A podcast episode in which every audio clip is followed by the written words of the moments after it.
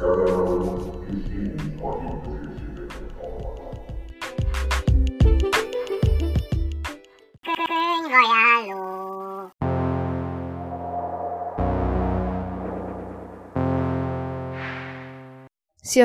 én Árlem vagyok.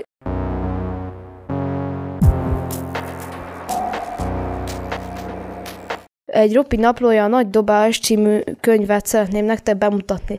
A szerzője Jeff Kinney Fort Washingtonba született 1971. február 19-én.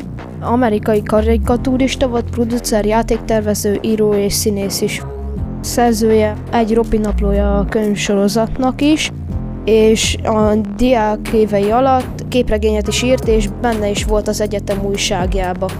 Massachusetts államban él, 2015-ben egy könyvesboltot nyitotta a feleségével egy Unlikely Story névvel. A könyv arról szól, a főszereplő Greg nem sportolt semmit, jött az iskolai sportnap és úgy döntött, hogy elkezd sportolni valamit, aminek az anyukája örült. És arra jutott, hogy elkezd kosarazni, válogatóban már tudta, hogy nem fog bekerülni, de mégis bekerült, aminek nem annyira örült, mert nem szeretett sportolni. És akkor fel szeretném olvasni nektek a kedvenc részemet. Ekkor azonban kisült, hogy nem szabad egyszerre levenni az összes súlyt egy oldalról, mert akkor a másikon lecsúszik minden, és e- mint e- megtudtam, hogy a gyúróarcok nem szeretik a lármázást. Már értem, miért nem engednek be gyerekeket a konditerembe, azt viszont sajnálom, hogy apát is kidobta, mert ő évek óta visszajáró vendég. Anya szerint a testmozgás nem elég ahhoz, hogy valaki jó formába kerüljön.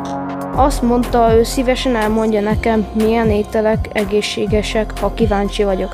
Nem volt hangulatom az étrendi kísérőadáshoz, mégis kaptam az alkalmon, hogy elkísérhessem anyát a boltba.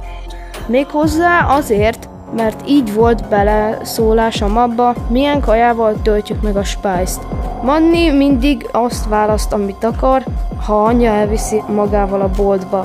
Ezért van tele a konyha szekrényű mindenféle furcsasággal. Nem rosszból mondom, de anya magától borzasztó édességeket szokott hozni, csak egészséges nösséget vesz, amiknek szörnyű az íze, és addig nem vesz másfajtát, amíg még van a otthon a régiből. Ezért hébe-hóba át szoktam hívni a legjobb barátomat, Rolit, éttermeset játszani, hogy helyet csináljak az újfajta édességeknek. Ma felkerekedtem, és a boltba szépen telepakoltam a bevásárlókocsinkat a kedvenc kajáimmal. Dobtam be pár egészséges cuccot is, hogy anya is örüljön. Kiderült, hogy anyának egész más elképzelései vannak arról, mi egészséges, mint nekem. Egyenként végignézegette, amit választottam, és elmondta, melyik miért nem jó a szervezetemnek. Először egy üveg gyümölcslébe kötött bele, pedig azt hittem, az elég biztos tipp volt a részemről. Anya szerint viszont egy cukros löty volt, amiben nincs semmi tápláló. Én mondtam, hogy ebben nincs igaza, a címkén is ott van egy csomó gyümölcsképe. De aztán anya szólt, hogy van egy apró betűs rész, és én őszintén nem értem, hogy lehet ilyet megcsinálni. Anya azt mondta, ha az ember tudni szeretné, mi van valamiben, el kell olvasni a hozzávalók listáját. Aztán azzal folytatta, hogy a Signor Mariana tészta konzerv, amit meg akartam vetetni vele, tele van vegyi anyagokkal. Azt viszont biztosra tudtam, hogy ebben téved, mert a tévében Signor Mariana reklámokban mutatja, hogy a bácsi kézzel gyúrja a tésztát Olaszországba. Erre anya megmutatta, hogy a konzerv hátulján lévő feliratot, miszerint a tészta Amerikában készült, azt is mondta, hogy Signor Mariana valószínűleg nem is létezik, csak valami reklámszínész az. Egyből megbántam, hogy tavaly Signor Mariana-nak öltöztem, aztán elgondolkodtam, vajon Büdi Rudi tényleg létezik-e, mert andó Büdi Rudi reklámok miatt kezdtem el literszám vedelni a tejet.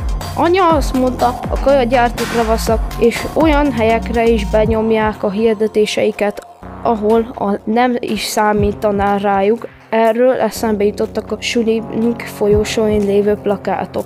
Azt is mondta, hogy néha az édességgyártók rajzfilmfigurákkal próbálják vonzóbbá tenni a termékeiket a kicsiknek. Ebben pölő igaza lehet, mert ma, amikor elindultunk, otthonról ma éppen egy mörpincseket nézett, Anya azt mondta, amikor a családnak vásárol, ő mindig elolvassa a hozzávalók listáját, és ha van olyan hozzávaló, aminek nem tudja kiejteni a nevét, azt a terméket nem veszi meg. Nekem azt tetszett benne a legjobban, hogy kreatívak a rajzok, és valamennyire még vicces is. Ajánlom a lányoknak, fiúknak, főleg azoknak, akik szerették a vicces történeteket vagy könyveket.